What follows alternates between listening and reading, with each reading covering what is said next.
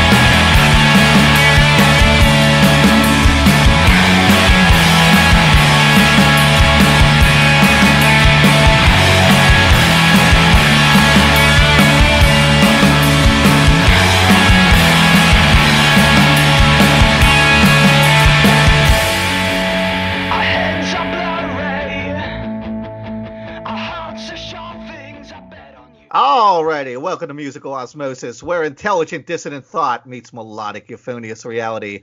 I am your musically magnanimous host, Nick the Saucy One Cat Source, broadcasting to you as always from the top of Meth Mountain, Tennessee. And I also want to introduce my procussively proficient co-host, calling in from the nether regions of Charm City tonight, my pal Odell. What's up, man? What's up? How you doing? It's beginning to look a lot like Christmas. We got snow. It last is, man. Yeah, we got a we got a dusting here in Baltimore. So uh, uh woke up. It was uh, right. The kids were excited. They were excited, but uh, you know, uh, it's it's getting to be that time, man. We're we're getting to the end of the year here. It's crazy.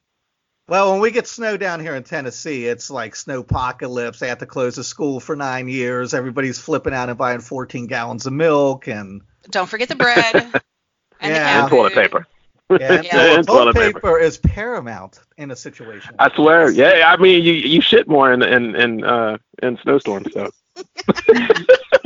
I don't know. My, uh, I'm pretty steady there. I don't know whether. I that's- read I read I read that on the internet. Oh, well, in that case, my told you, telling me fake news all this time. And then in the background, um, the person that makes us always sound beautiful, and we'll probably cut out all the shit comments because we're morons, the lovely D Maven, D D. producer, D Prizer. Da-da! Just D. Whoop, D's just easy. Uh, yeah, and um, everybody out there, if y'all cannot figure out what gifts to buy somebody, or if you just have a little extra money hanging around, remember there are tons and tons of agencies in your area. I promise that would Amen. take gifts, take money for kids' gifts. Yeah. Um, we actually took two kids' lists this year, and it was the most fun shopping I've had in forever. It was It's just awesome, so much isn't it? Fun. Yeah, Yeah, and I mean, it's not wasn't- just mindless consumerism. Yeah. You're, I mean, it still is, but then you could kind of cloak it in. I'm doing something for people who. Really yeah. Yeah, mean, we do it's- that with the kids are- are kids learning that too. anymore. Yeah, our kids aren't Yeah. little anymore, so I don't get to go Yeah. buy the cute little shiny stuff for anybody in my life. And I was like, hey, I get to buy like, look at this cute pink coat. Isn't this adorable? like, yeah. it was yeah. so much fun. Yeah. I know- had- Plus, I know you for have us- such a paternal need now that the kids are grown and we're becoming empty nesters that you're dressing our fucking dog up in bow ties. So it's good you get to shop for children again. Hey, bow Yeah. tie and a sweater looks good on my dog. Yeah. And in the city, you get, uh, and I and I know I know around here we do a lot of uh, what we call blessing bags. So um, Nice. basically, we make these little uh, bags for like the homeless around here, hand that. I wanna do that warmers, uh, hot cocoa, put a cup in there, uh, little food, toothbrush, things like that. Um, just you know, and and um and we let the kids pass them out, which is awesome too. So they they they they, they have a newfound respect for um, what goes on and, and and and and don't take what they get you know for granted. So it's re- it's a it's a really great Yes. thing all the way around. That's I think every kid should see that. That's why at an early age I was taking my daughter out. Like even when she was three, we were like picking vegetables for the homeless and doing stuff like that. for Yep. It's important. It's important. So, All right, D, what do we have coming up um, in the coming, ooh, oh my God, the end of the decade? Got a couple more Oh my things gosh. Yeah, we've got our big giant end of the year show. Yep. Like, it's going to be insane. Um, and actually, tonight we have a double show because in a little bit we're going to be talking with Miriam from Pool Blood. Is that correct? happening. That Yes, is yes. Did you say that correct. band? And the um, end of the year show, do you know who's coming on? I, I don't know anymore. We have Poppy it's Joan. Crawford, our friend Hannah Rose Dexter's finally Yes. put an album out. BB's Yep. calling in from the Department of Descriptive Services, and Groff Hoffler's horror from um, Arno Corpse. All kinds of great stuff. Episode Guys, so- 99 too, man. We're rocking. I uh, know. 2020 with episode 100. Can you believe We're getting there. We're getting there. We're getting there. All right, are we ready to get tonight's guest in here? Because Yeah, he is going let's on do this. stage shortly, so I don't want to Yes. have him in the wings much longer. Let's Are we do good, it. D? Yep, yep. Oh yeah, go, go, go, go. Talk. You're my good. compass. Yes. You keep me on the straight and narrow. All right, tonight's guest is insightful, passionate, and brutally honest in his songwriting. A true voice for the next desperate generation. From the post-punk band Beach Slang, it's finally, finally, we've got James Alex on here. James, happy holidays. Hey, hey, happy holidays. Thanks so much for having me. Yeah, I feel uh I hope I can hold up to that introduction. That was really sweet of you. Yeah. I gotta tell you, man, you've been awe-inspiring, and I, and we're gonna dig into this too because it's so Yes. hard to remain positive online. And I want to thank you too. I know you're playing a show in New York tonight, and you're probably like running around in circles backstage. Just thanks for taking the time out to speak with us. Oh no, of course. Yeah, please, you know. All right, well let's dive in, man. Um, one of the things let's.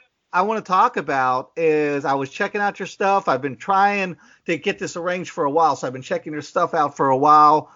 You seem like somebody who seems completely sincere, completely authentic, especially how you approach your art.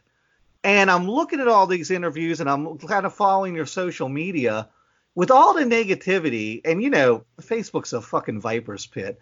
Like with social media, how do you not because this is something i struggle with so this is like a question and advice in the same package how do you not Right let on. this stuff kind of turn you into someone who's less open with his self-expression or even kind of defensive of his music like how do you not let this change you or do you just like live so separately from social media you don't even look at that shit Yeah, I th- man, I think it's a combination of both of those things. Like I um you know, when I was first like active on social media because of like being in a band and stuff, I was like I don't know, did you ever see that movie Angus, you know, and it's just about that like you sort Yes. of put this thing in, in, you know into the bloodstream and like sooner or later like it has to be accepted and I was like if I'm gonna like ride or die by something, like I, I really did want it to be optimism because there's so much crumminess around and like, you know, I, I've got kids that man, I'm I'm trying to like map out like, yeah, it's tough, but it's also beautiful. And I I, I- I suppose I Mhm. just wanted them to see how you can sort of land on the better side of that that equation, right? So I suppose that that's given me a lot of like a lot of moxie to sort of keep knocking forward. Um, because I've been called out on it a lot. I think people even think it's like it's been called like a shtick, you know, my positivity, and I'm sort of like, man, how how how muffed up is the world now to think like, you know, Because it's so like foreign. Exactly. right? Yeah. To They're say questioning it's so questioning your positivity. Yeah. It's oh my gosh. Yeah. Yeah. Oh yeah. yeah, Get we're it. sort we're, we're sort of yeah, we're in a bad spot, you know. So I suppose it, it just gave me a, maybe a, maybe a little a little bit more to sort of like hold that ground, you know. And then I, I think like I think lately, you know, I still like like I'll create all this content and stuff, but I but I for social media, but I, but I don't really go on it. I don't I don't participate in it. I just I think it's a you know, it can be a great thing, but it can also just be a feeding ground for just nonsense and you know, I, I suppose trolling is the word folks use, you know, and it's just like I just don't have any interest in like in in in, any of that. You know, it's tough enough to Mhm. sort of like you know keep the lights on at home and you know make make sure make sure my kids are doing right and and and you know doing all that kind of stuff. And I I just I, I suppose I just I shifted my focus like where it matters. I don't I don't necessarily care if you know I, I show somebody a, a picture of the meal I ate and I and I want I'm desperate for like a lot of likes on that, right? I just like I've got I suppose I just have bigger things that I want to make sure I take care of. So I guess that's that's helped me. You know, those two things, you know, it's like, you know, I'm I'm at a place I suppose where I've I've figured out like at least in my life, like kind of what matters and what's just sort of sort of silly, you know. But before Um, we got on air, I was yeah. just talking to Odell about this. I was like, a lot of people I know, including myself, and I work on social media. I manage some pages and Right on. stuff for actors and various people and art Okay. podcasts and stuff. So I have to be there a little bit at least engaged.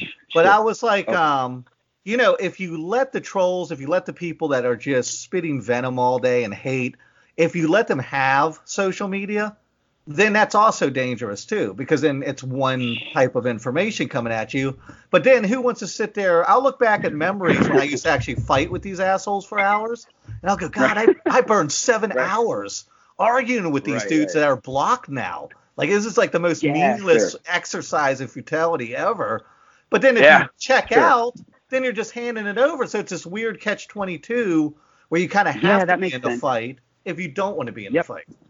Yeah, that makes sense, man. I, I suppose it is like an act of futility, right? It's just it's one of those where I'm like, if I get in there and sort of duke it out, right? I'm I'm not gonna win. I'm not gonna change your mind because your your entire reason for existing here is to just is to be that that sort of dope, right? So I suppose like so what I, I suppose what I do is I sort of slip the jab, you know? I'm like I'm not gonna like get involved in this sort of like that buffoonery sort of vibe. So what I'm going to do is I'm just going to I'm just going to plaster positivity up and not even give you a chance to take a whack at it, you know? It's just like it's just this sort of like it's this sort of romantic ninja sort of approach, you know? I sort of like, you know, I sort I sort of You are the kissing don't see me bandit of social media. Climb in the window, Maybe kiss someone it, on the cheek, leave them a rose, and then you're out. Then you're I out. leave a rose and I'm out. Yeah, it's like if you swing back, it's like I've already split. You know, it's like I. Oh yeah, like, yeah. Yeah, because It- it's just it isn't it isn't you're not really interested in in the in the fight or the narrative or Nope, not at all. or or whatever it is, right? You're just interested in this sort of like responsive sort of just this responsive dumbness or whatever the thing might be, and I just like I'm just not going to do that. So I'm just going to keep, you know, to to your sort of analogy, I'm just going to keep dropping flowers down, and it's like at some point you're going to choke on that beauty, right? And it's like, but I'm not giving you a chance to choke me on like your sort of cruelty, you know? It's just, and it, it it's worked out, you know? Um, I suppose I just like, and I'm sort of oblivious to it. So I drop these like these lines and these photos or whatever it might be of like, we're going to be all right. We're going to get through this. And if like, it's just like, you know, and then I get out and then it's just kind of like everybody's just left with like, this is a place that can sort of stitch the wounds back together. And it's like, hmm I, I just I, I- I feel like folks who try to troll it, it just it doesn't even. I think what what's been effective in beach slang's world is it just it doesn't gain momentum because it just it isn't fanned there. Like the flames just aren't fanned, so it just sort of dies, and then they just sort of run off to find well, where am I going to get that reaction that I'm that I'm looking for? So are you getting You less of it today than you did a few years ago because of that strategy? I think so. I mean, like like I said, I mean, I'm just I'm sort of like removed from it now. Like I I, I just create really sincere writings and, and and artwork and flyers and stuff to sort of put up and say like I can't believe you care about what I do. I love you. I'm so grateful for this life. Like all of that stuff. And it's sort of like and then I'm just I'm not really waiting to be punched back. I don't because I don't I'm not You don't have the time for it. hit yeah, I'm, I'm not, Yeah. yeah. I'm already gone. Then I, I'm just not interested in being hit. Like, if I'm saying something that you passionately disagree with, and you want to have like concerned dialogue because like you think I'm on the wrong side of history, like I'll talk to you for hours, and we can do that, and we'll split a bottle of wine while we do it, and it'll be great. Like, uh, but, but if it's yep. just like, yeah, but if it's just like, if it's just that sort of goofy, sort of troll approach to things, I'm just like, yeah, I'm not interested in that because it doesn't lead to it doesn't lead anywhere. Like we're not really trying to get any like higher truth or any higher understanding. We're just trying to like like rattle the drum and like my head rattles enough, man. I don't need I don't need any more. right? Yeah. put, Exactly. It's kind of that, you know. Yeah, it's kind of that, I suppose. And I know James, uh, just talking, I you were talking mentioning that you have kids, and and and Nick and I, uh, indeed, we all have kids as well. And it's one of those things where it's like, like you said, I just don't have. I, I used to every now and then, especially on the political side, I would say something, and somebody would you know say something, and then it would, and you get in that right, and you're just like, it messes you up on the inside. You're start, you're like, you get worked up, and and at, after a while, I'm just like, you know what, I'm I'm good. Um, but going back, I just want to get back into the musical side of things. Um, you're you're now. I mean, I, I've I've looked at a lot of uh, who you're touring with, who you're playing. You're playing with like the Goo- you know you toured with the Goo Goo Dolls in November, Dashboard Confessional, Jawbreaker, all these big time bands. But Sure. at the beginning, I read that if it wasn't for your friends influencing to put out your music, you wouldn't be where you are right now. How did how did that come about? That's right. Yeah, yeah. I was just sort of like blocked off, you know, because I'm I kind- I'm really built introvertedly. You know what I mean? Um, I'm, I'm in a band by virtue of what I do. You know, so I just like there's you know some few trusted people in my life. I was playing these songs for, um, to just be like, yeah, what do you think, man? I wrote these things. What do you? And he, a, a, a friend of mine said, you know, these are really too good to just sort of like live and die in your room. Like you should let you should record these. You know. Um, so Mhm. yeah, properly recorded them. Like talked to my friend Mike about, you want to put these out? Like it's not a real band. We're probably never going to play shows for it, but are you interested? And he was like, I don't care if you play a show. I dig the songs. Like let me put it out. And then it happened. Like it. Like I always refer to Beach Slang as like an like honestly like an accidental band. You know, it's like it's like we put out that first seven inch, and then like I moved to California to be a graphic designer because I was like fresh out of art school when it started. Um, Oh wow.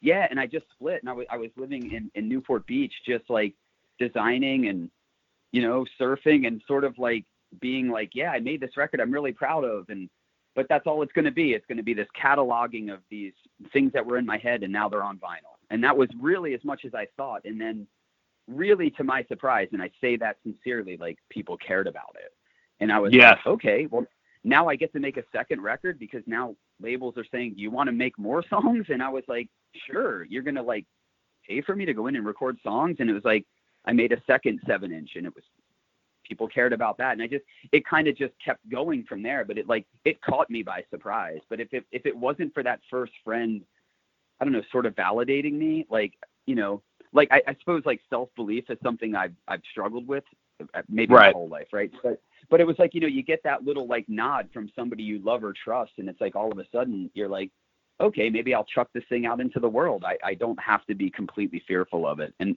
that's like how this thing happened, all by almost dare and accident, you know? Musical That's all. osmosis, you might say. Yeah. You, you, you may say that. You might say that. So here's what I'm interested in, because this is an interesting See, I knew I was story. the right guest to be here. Yeah. Yes. There you go. The decade like, is totally Right on. serendipitous. Um, so you were someone who were playing in bands for years. You were in Weston Yeah. through the 90s, Sure. through the early 2000s. You go out to California, you figured, I put that part of my life behind me. Was this like, I'm done, I've moved on type of sensation? And then it was like Al Pacino, like just when I thought I was out, the cosmos brought me back in again? Or Yeah, were you yeah. always like, man, I really hope something pulls me back into this music world because at my center, at my core, this is what I am. And this is all diversion, just kind of waiting for that to happen. Yeah, no doubt. Like that's that that big whatever gooey hole we have in our you know, it's like it's it's only really figured out by rock and roll. Like that's it it's the thing I love, right? But but it's like but I wasn't so sort of like arrogant to think I'd have another crack at it, right? So it's like so yeah, I I was obviously always hoping for it, but I, I suppose cautiously cautiously assuming it could happen and then it just did you know but of course yeah i was i was always hoping for it you know i um because I, I you know i remember that record came out and it got a couple of reviews i, I remember it was i i think like Noisey reviewed it at first and it was really kind and then brooklyn vegan and i was like wow you know and then like i remember getting picked up by a a really like a, a big booking agency before like beach slang ever played a show and i remember Oh wow. Wow. yeah, and I remember thinking like I there's something like special happening here, like just that weird sort of whatever it is about like rock and roll. Like it's not like science. I guess it's just Well, let me interject real quick. As you're out in Yeah, yeah. California pursuing this new life, there was Sure. never like a, eh, I don't know if I want to go back down the road. I already closed that door. It was always an all in, yes, I'm glad it's back. I'm ready to jump back in type of attitude. Oh, for sure. I, ju- I jumped straight away. I mean, I remember the conversation. There was a parking lot across the across the street from the ad agency I was I was designing at, and um, I and I just knew that that was that was how it was going to sort of sort of roll. And I just, you know, like Paul Westerberg wrote this lyric about like a leap of faith or a jump of stupid, right? A jump of that's what it stupid, was, yes. You know? Yes. I mean, I didn't know. You know, it was one or the. It was one of those. I'm not. I'm still not sure which, but it. That's what it was. But it was. But it was immediate. It was like I know I had to do this because I didn't want to be 74 years old, like on my rocker, thinking like, what if? You know, that, What that, if? That, that's the most. That, that's the most two dangerous words. You know, in, in the in the in the English language. You know, what We if, are cut right? from the same cloth, man. I, w- I work Amen. my Right. I tell people this Right all the time. I live my life working backwards for my deathbed. Nobody on their deathbed's ever like, man, I wish I had a bigger television or a nicer. They're always Sure. like, oh man, I wish I took that trip to Paris. I wish I wrote that great American novel. It's always the things Yeah. they didn't do they regret. Oh, and that- I, I don't want to live like that. So I'm always like, all right, how am I going to look at this on my deathbed? And if it's like, man, I might sure. regret this shit, then I take the chance. That's it for sure. Yeah, I've always subscribed to like quality, not quantity. You know, it's like Yeah. I've only ever really cared about like if like it, even materialistically, it's like I just want to get like records or like books or go on trips. I've never cared about like it was really weird when I was when I was a real little kid. My mom, I was raised by just my mom, and she signed me up for this like Mickey Mouse book club. And I'm a real little kid. I mean, it was like that, you know that print where it's like 20, 24 point font, you know, because you're just really learning how to read. And I and I had like one book, and, and it was like the one scenario as he's going through, and everything in the castle's like made of gold, and uh, you know, and then the other one is just like it's like wooden tables, and it just had like a little bowl of fruit. And even as a kid, before I even knew what wealth or poverty was, I was like, that just appealed to me more. And I was, and I felt grateful that like whatever God is or whoever creates the human form built me in a way that like I didn't really care about things Beautiful. like wealth. Well, you know what I mean? I just like Yeah, felt Exactly. like, and and I felt like that was just the luck of the draw. Like that's just the way my soul was carved. You know, it's like um I, I'm not faulting people for whatever like they think or believe or feel, but it was just like like even as a little kid, like I I- you know I felt grateful that like I looked at those two pictures and I like I went to the page on the right and it's like I don't know, you know, that's sort of that that weird little book club has sort of informed all these years later and you know my life. And it's it's strange but I, I go back to that weirdo Mickey Mouse book you know? Yeah. But I think you know it, it holds up. And I, yeah like I said I, I I feel grateful that that's that's where I tipped and that's the way I was sort of wired you know? That's awesome. Hey James, I know um awesome that uh there's not as as musician Nick and I we all we've played in bands, played in numerous bands, um got the tour, was fortunate enough to play with uh people that we influenced us. As uh as an artist, how inc- just explain it to people how awesome it is for the fact that not only are you playing music that you're influenced by, but you're actually playing with artists that influenced you.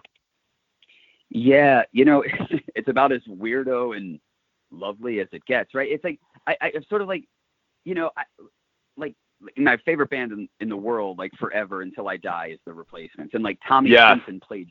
Tommy Stinson played bass on this record, right? It was just like, you know, we're, we're we're out on tour with the Goo Goo Dolls. Like we're playing with the Goo Goo Dolls tonight. Like that's where we are in Huntington, uh, Huntington, New York, and it's just like Oh wow. you know, I, I yeah, man, and I've sort of described it as like like like now in my phone, like I can text as my friend the guy who wrote Iris. Like that's fucking trippy. You know what I mean? Yeah. Like that's a weirdo thing, and it's like I've been like thinking about it and talking about it, and I've, I've been doing some interviews, and I and I sort of described it as like, you know, it's like this really, it's like when your heroes become your friends. It's it's it's a I, I, I said like I wrote this thing about like when I was tracking with Tommy, we, I was at his studio and we're standing two feet from each other and he's playing bass and I've got my guitar and we're looking at each other and he's making these faces I've seen on these Mats videos and these Mats posters and him and I were just drinking this bottle of bourbon together and I'm and I'm looking at Charlie, my manager, and I just can't believe this is my life. And I was like and I described it as like the posters on my wall came to life and patted me on the back.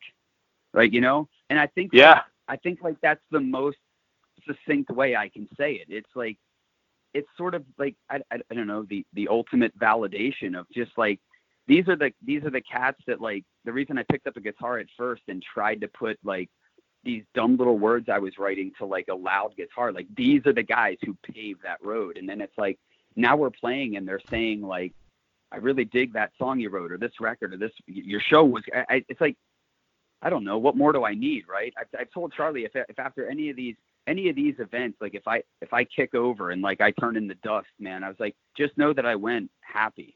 You know, it's There like you go. I suppose I, I suppose without trying to sound melodramatic, that's that's maybe the best way I can describe it. It's like, you know, rock and roll's been the one thing I've cared about since I figured out what it meant to care about a thing. And it's like, you know, now to have these these people you've looked up to for so long, like sort of dig the thing you're doing and take you out to do shows.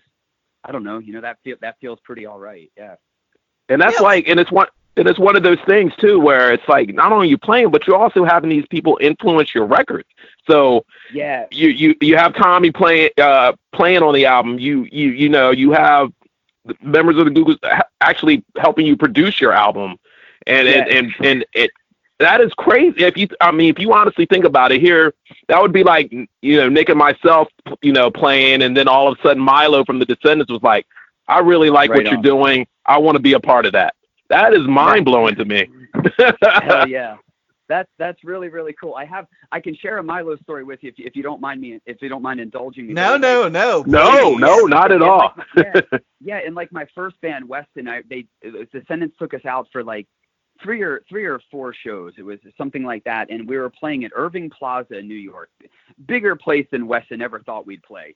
And we're Mhm. sound checking, and we're just kind of doing our dumb little thing, singing our dumb little pop punk songs or whatever. And like we look over, and Milo's leaning on the the monitor board, uh, the, you know, the soundboard for the monitors, watching us, like like he cared, you know. And I was just like, Oh. we all honestly we all started like knees knocking that I, I think that was like and i was probably a teenager at that point right and we just thought like that's it this is as big as it'll ever be we don't have to do any you know and it was just but it, that was the first moment where i had that thing where it's like heroes like real life That's heroes, incredible. not hero- you know yeah it was like can like care about the thing you do because you know how it is like that that was like your story right but it's like you see these folks as like at least the way i've seen them is like hmm you're sort of almost otherworldly, right? And then it's like, Yes.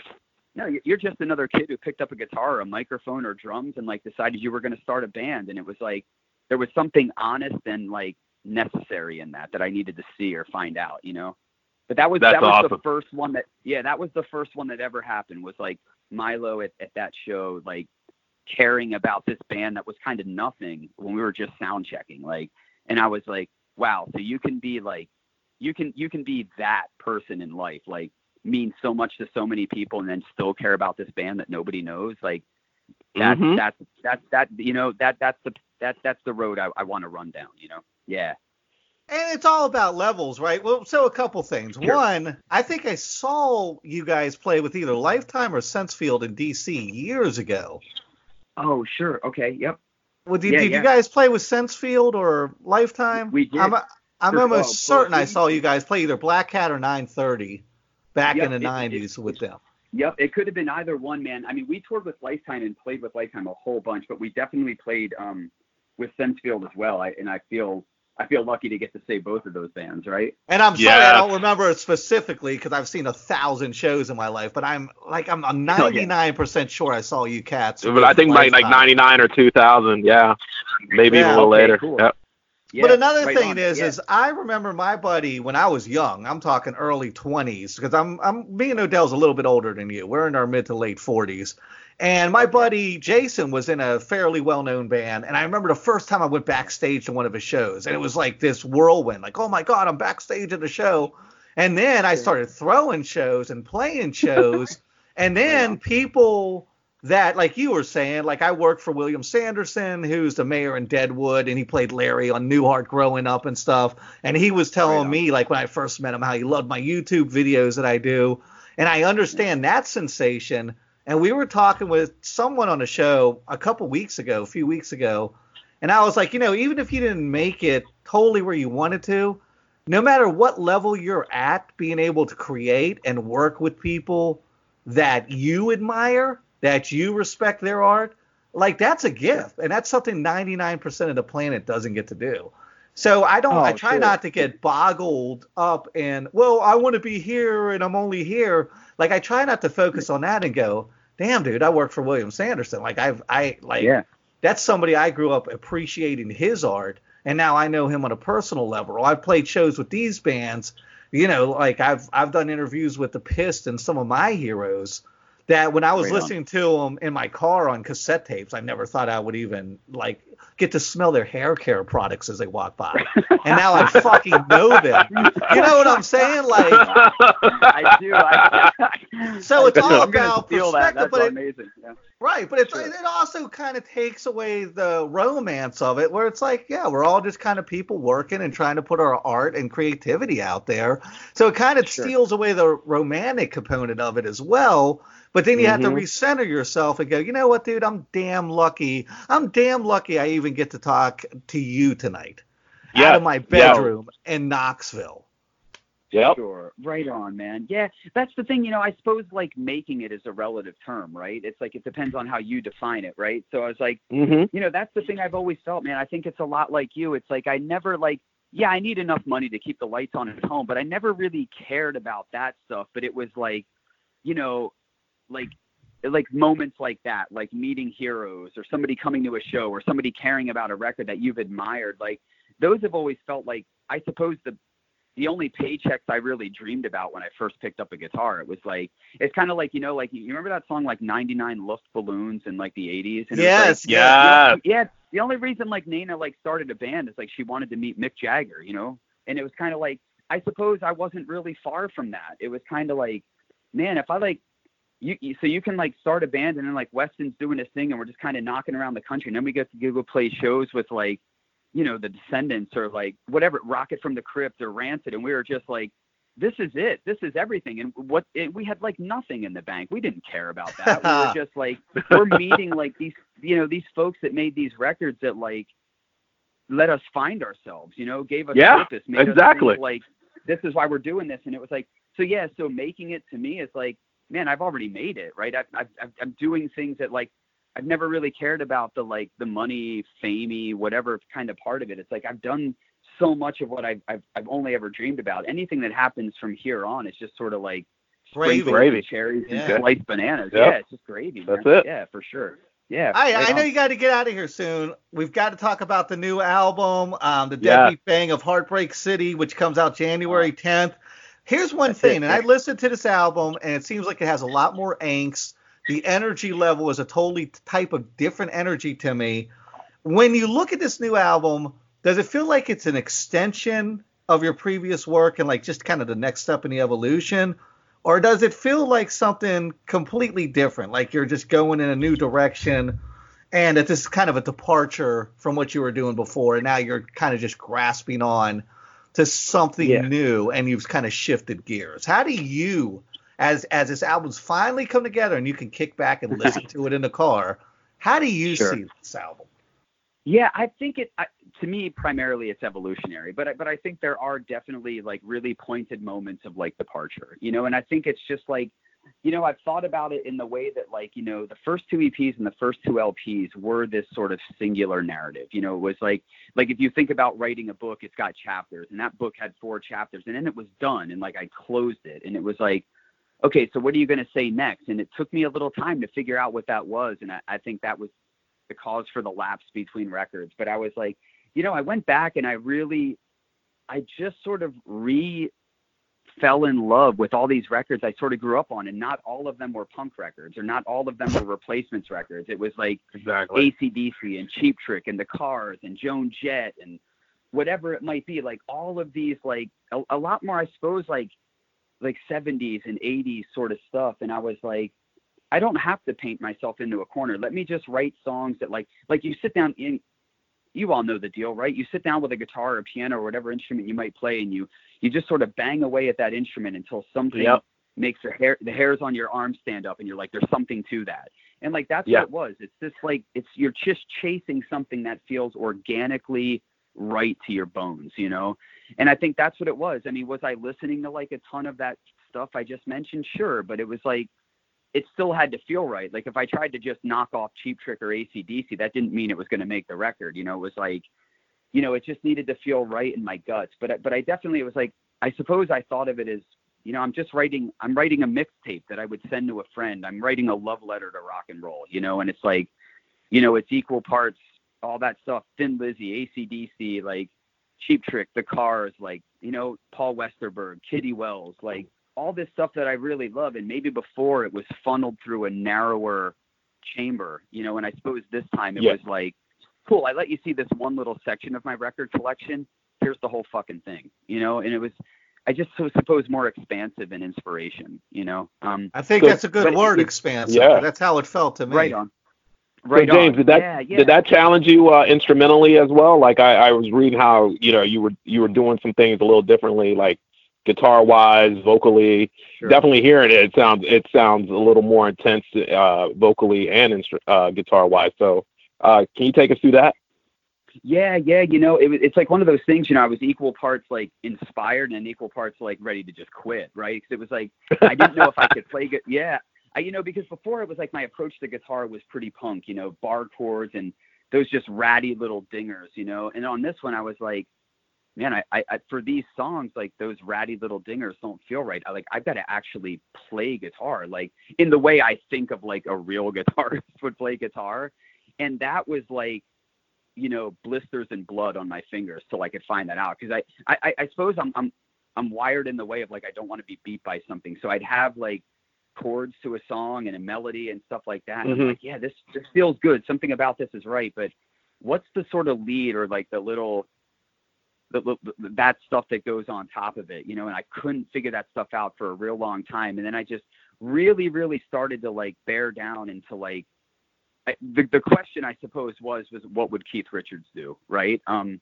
and I, I started to explore. Yeah, I really started to explore like those sort of weirdo tunings and that really blues inspired way to play guitar and like sort of figure that out. And then just those, you know, I suppose even like Mean, if you think of like Bob Mould, you know, those sort of howling Yeah. bends, you know, the sort of tension bends, you know, like Yeah. and I was like, well, if, if Bob Mould and, and Keith Richards, if I, they were tasked with playing lead guitar on this record, what would they do? And I, that was at least the mindset. And, I, and I'm sure I'm like, you know, a, a cajillion shades short of that. But it's like that was at least, you know, you set like a you set like an aim in your head, and at least gives you, you, you know what you're chasing, right? So I thought about it that way, and then yeah, you know, just vocally, like, look, man, I just don't want to be like a Xerox machine. I don't want to be like, well, look, this, that, and that thing connected on other records.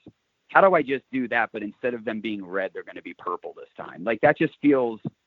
People who connect with this band and have given me this life, just man, they just deserve better, right? But So that's a great point, though, and I got to interject because Tommy in the '80s No, is a please do. song that has familiarity. As somebody who's 48, grew up in the '80s, loves watching Stranger Things and all these throwback shows to the '80s because that was my era. That show Right did not sound like a Xerox, or that show, that song did not sound like a Xerox copy. It Mm-hmm. sounded like it, it sounded familiar, but it also somehow sounded new to me. And I think Tommy Right in the '80s totally captured that. And you have lightning in a bottle there. Yeah, and, uh, thanks, man. That's incredibly sweet of you to say. You know, and a lot of that's luck, man. And it's just like I suppose that, I, I- and I think, man, you really just you echoed. I think like one of the sweetest compliments I think I've ever gotten with this so far is like it sounds familiar and new all at once. And like I Yes. look, I'm, I, I- you know, I'm, I'm I'm just going to do the thing where I'm like, I'm not going to change my hat. I'm not going to change my shirt.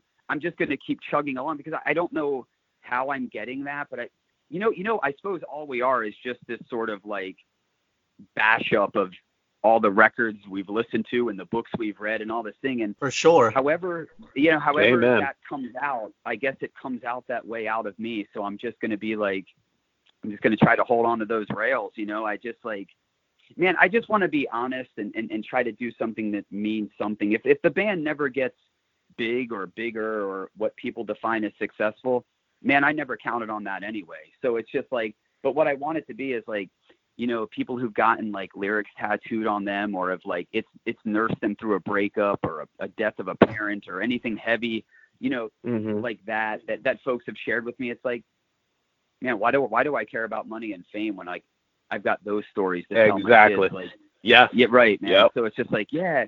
So it's just like I suppose when like those are that's your metric of like success, like I, you know, I have I, I pretty much have joy bursting out of me, right? Because it's like I that's all I really wanted to do, and I, I suppose I'm doing that at least in the little bit of the world I've I've sort of managed to like carve out and connect with, you know. Well, I mean, That's and awesome. here's the thing, and we're gonna play some Tommy in the '80s here in just a second. But that song was like a Bryan Adams filling throwback type song that I actually Right on, closed man. my eyes when I listened to it. And you know you're reaching people when they close their eyes because they're like, dude, I don't even want to fucking be distracted by the calendar that's on my wall in front of me and the like the Mad Right magazine I got hanging up with Weird Al. Like I don't want that stuff to even fucking distract me.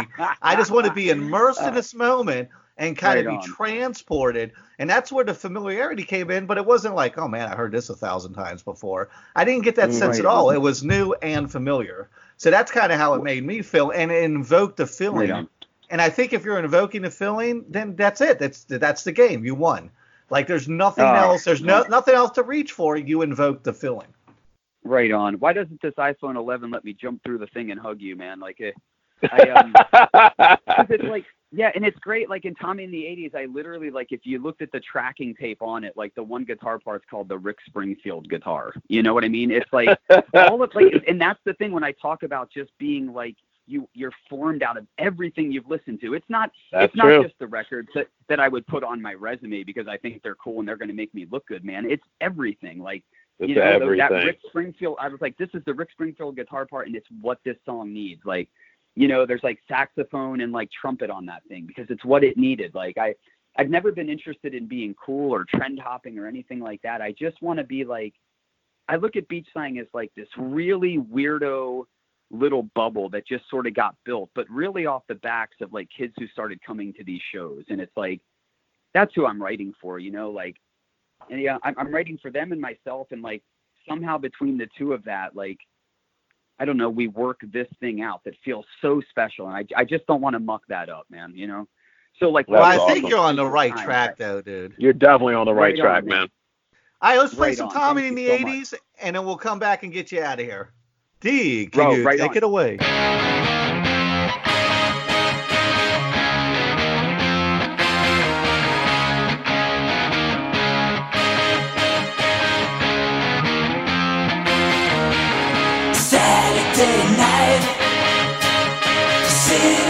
Loud, the streets are alive. Saturday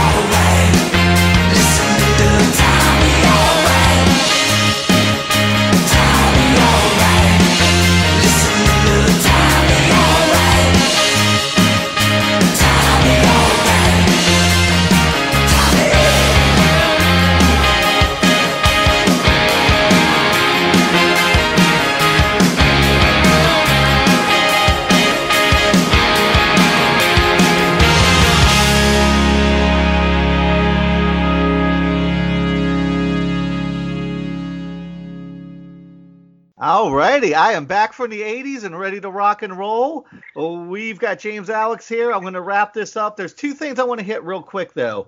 I was amazed to see that you have a couple books out. And as somebody who is such a creative tornado and always working on music projects, one, how do you find the time to even put together any kind of other project, especially on a different platform?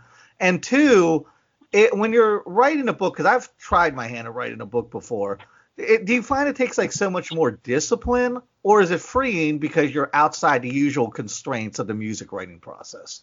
Yeah, certainly the latter. You know, there's no, you know, intended rhyme schemes or sort of, you know, rhythmic pattern to it. It's just sort of like, you know, you just, you know, chucking it out from your gut, you know. I and look, man, you know, writing writing books, I suppose when you write something and you tour a lot, I'm I'm just I'm stuck in a van so much and it's like what am I gonna you know, what do I do at that time, right? And it's just it's such a great time to write because I'm seeing you know, I'm waking up like crossing the desert or I'm waking up during sunset or we get to a show and it's like, you know, these kids come out and like shake the rafters in this city I've never been to before. And like, I get to meet a whole pile of them after the show. It's like all that stuff is such fodder for like, you, you, you want to like, you, you want to stamp it down for your own self. Right. And it's like, Mhm. You know, and then you just, you know, a, a dear friend of mine owns a owns a, a, a you know a pressing company and like is able to put these books out and we're able to like work together and it's just kind of like, you know, and then I just I sort of have these like really rad journals of like touring across the world and it's and and people want to read them and it's like if folks will keep reading them, I mean, I'm going to keep writing them. It's just a matter of like, do I make them public or do I just like, you know, slip them in my desk at home? But if if, if people care, I'll, I'll I'll keep putting them, you know, between covers. Um, once folks stop caring, I'll still be writing them, and then they'll just they'll show up like, you know, after I'm dust, and maybe people want to. Yeah. Them, you know? right on. Let me hit this last thing. Quiet slang. Um, I don't. I'm not sure what's Yes. going on with it. What's happening in 2020 with quiet slang? And is it something you don't feel like you need to? I don't want to use the word retreat, but i- i- is it not? Is it something you don't need to shift into because the chaos? And I know you've been through a lot of lineup changes, and you put out so much Sure. content in the And beginning. it's so it was good. kind of it is really yeah, good too. like Oh, a thanks. whirlwind.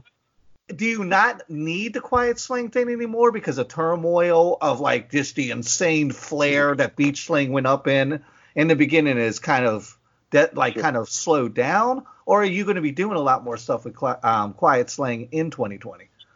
Yeah, well, you know, I hope to, just because, like, you know, I've I've talked about it in the way of like, if I if I if I did this like stretch my arms as far as they could, like in my left arm would be Paul Westerberg, and in my right arm would be Stephin Merritt from the Magnetic Fields, you know, and it's Ah, like I I I love them equally, you know, it's like violently sort of different bands, but I love them in like an equal measure, and I think like Beach Slang offers me the left hand and, and quiet slang offers me the right. So it's something it's Mhm. less about like I need it as like a sort of re- retreating measure or just to like quiet down or to slow down or to be more thoughtful or whatever the thing might be. It's or just like- calm is what I was thinking, like or calm or moment. calm for sure.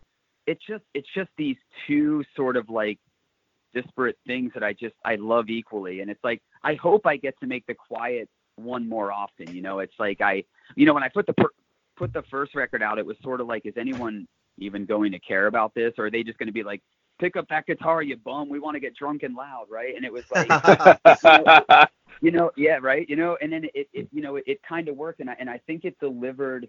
You know, look, you know, when I when I was younger, what I really wanted to be was a writer. You know, and then I was like, Okay. I heard Jawbreaker for the first time, and I was like, well, you can kind of be poetic and have these really loud, crunchy guitars behind it, and that had like this power to me that like I don't know if before that I discovered that band I understood. You know, Um, Amen. Amen. It's like, right, yeah, right on, right. So it was like, so now I'm going to take these little sappy sort of emotional things I'm writing, and I'm going to put in these loud guitars, and maybe maybe that's where I find my voice, right. So that's been my chase.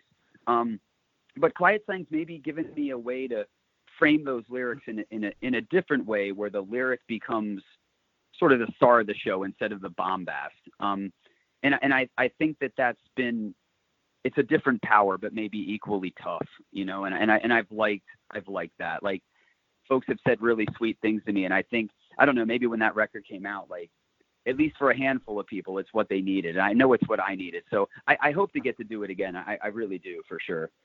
Right on. All right. Well, that's a All great right, man. positive note to go out on. Um, Yeah. Right couple on. things. One, of course, of course, thank you for calling in. Like I said, you're about Yes, to jump on you, stage, and I know Yep. a lot Oh, of people kind of like I have to watch kung fu movies before I go on stage. So I appreciate you foregoing whatever pre-show rituals you have and spending it with on. us. And um, thank you. also tell everybody where we can find you online. Oh, just beachslang.com. That'll send you to everywhere we're located on the, you know, the interwebs. Yeah. So just we we've made it simple for folks. We've chopped it down to beachslang.com. Right on. Okay, I'll be in New awesome. York in February. Me and Dee are actually performing in a play. But do me a favor tonight. Tell New York Musical Osmosis says hi. Yes. Oh, I sure, I surely will. Right on. Right on, James. Well, Thanks, thanks, for James. calling in, man. Appreciate Thank you it, all so much for your time. It was real good talking to you. Right on. Awesome, Have a good show tonight. Take care. Thanks so much. All righty, kids. We have sent James on his way to work his magic, and we are That's out of here. We've got one more show, and then we are going to kick our 99th episode. Can you believe it, Odell? A new I know, decade. man. It just A struck new me the- decade. And I didn't even think about that. I was like, man, dude, uh, New Year's is coming, and I was like, wait, this is a new fucking decade coming up. Yes, I, I keep forgetting it too, and then I, because I, you know, it's one of those things, man, where you, you know, like CNN.com is like the things that happened in the decade, and I'm like, yeah, okay, well, it's 2000. Oh, yeah, that's right, we're going into 2020. Plus, saying like the aughts or saying the teens is clunky, but saying the 20s, and I always call this like the alt side down generation, like the the teens. The 2010s was like the alt side down generation, and I'm hoping we get that Roaring 20 vibe now that we're going into the 20s. But You know, you know what this is the year of, right? what? We were talking about this at work. It's the it's the year of the Mad Dog, 2020. Oh yeah. so like I used to always think like tw- like Mad Dog 2020 sounds like a prescription. Like, Yeah. oh, you're kind of stressed out. Let me write you a prescription for the mad. And it's also ironic that something called 2020, which is like perfect vision, like fucks you up so bad you can't see. You can't say. Yeah, so there's an irony there. I know, But isn't it? let me tell you the cynicism side because I'm a cynic at heart. We have passed all the great movies we watched growing up. Blade Runner, which I have a personal connection to, of course. Yeah. Um, so that's deep. You know, that's the, the irony is deep within me. Back to the Future, Space Odyssey. All those movies aren't set in the fucking future anymore. Nope. Blade Runner was Nope. um, November of 2019. So we've even passed the Blade Runner We future. passed last. Yeah, yeah. Oh yeah. Yeah, We are there, man. We're we're officially I, I don't have a flying car. I don't have a fucking hoverboard. I don't have a robot made like in Runaway. Remember that movie with Gene Simmons and Tom Yes. Oh, Selleck? Oh my gosh. Which oh, was like geez. 1995 or something. That movie was supposed to take place.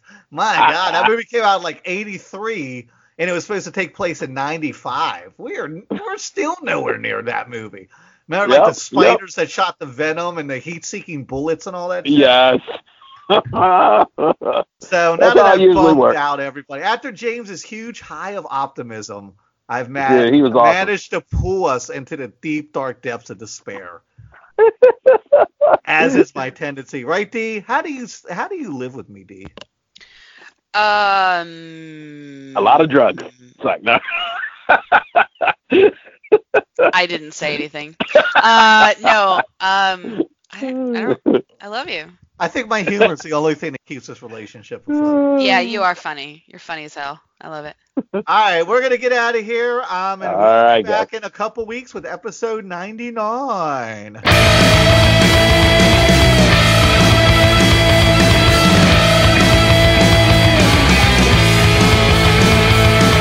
Downtown lost, switchblade news,